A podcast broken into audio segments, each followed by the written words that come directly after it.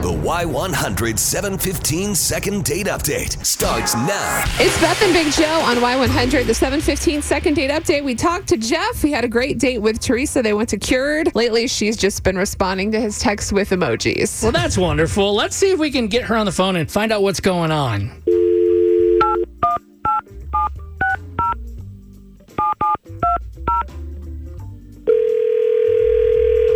Hello. Hi, Teresa. This is Beth and Big Joe on Y100. Okay. Don't be scared. We're nice, friendly people. Well, we do something second date update, and we got a message and uh, talked to Jeff, and he was telling us that you guys went out, had a good time at Cured, and for whatever reason, it seems like you're kind of losing interest. Like, can you tell us about Jeff and the date and where you stand with everything? Well, you know, he was a nice guy and everything, but I mean, I was excited to meet him in person. It's just, you know, on his profile, he said he was 28, and there's no way he's 28. I mean, I think he's more like 40, and and if he would lie about something Oh, like that, no, we're just getting right then into what it. else is he lying about?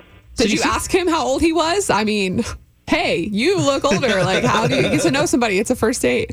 No, I didn't ask that directly. I I just wasn't comfortable. I just noticed. I and guess that makes sense too. How would you be oh, like, oh, Beth would be like, all right, show me that Yeah, ID go. right now. I'm a very forward person, but not everyone is like that. Okay. Yeah. So how did the date go? Well, the date actually went pretty well. I mean, we had good conversation, and I mean, it was fine. It's just that I I always had that in the back of my mind, like you know, if he's being dishonest. I mean, I don't mind someone a little older, but I'm only 25, so I'm kind of looking for someone who's also you know mid to late 20s, and and again, I just feel like it was deceptive. Like just tell the truth, you know, because we're gonna meet anyway. I, I don't understand why people lie about things that you're gonna find out anyway when you meet them. Also, like the server asked for ID for drinks, and and he handed over his ID, but he just was making sure that I couldn't see it, and and I was like, hey, can I see your driver's license picture? You know, nobody's really proud of those, but.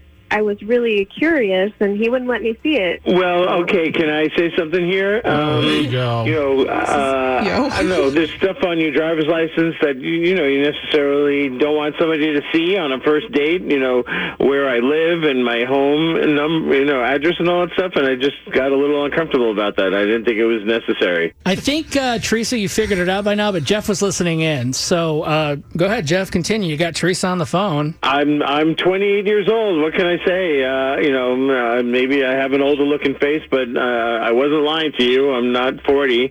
Um, you know, I just got a little creeped out when you wanted to see my license, only because I didn't want you to have my home address and all that stuff, and you know, know when my birthday is and all that. So, um, yeah.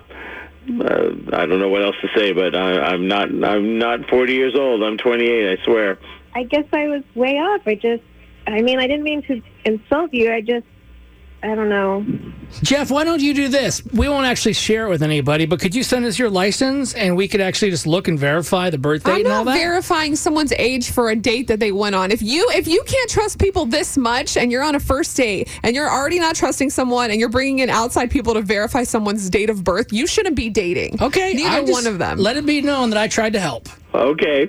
Teresa, you so you heard Jeff defend himself and say that he is in fact not 40 like you had originally thought. Do you believe him? Like or ha- has anything else led you to not be interested in him as like someone you would want to go out with again? I still just kind of get that shady feeling, and I think I'm, I'm just going to have to pass. Okay, so it's just all all around your intuition that's not.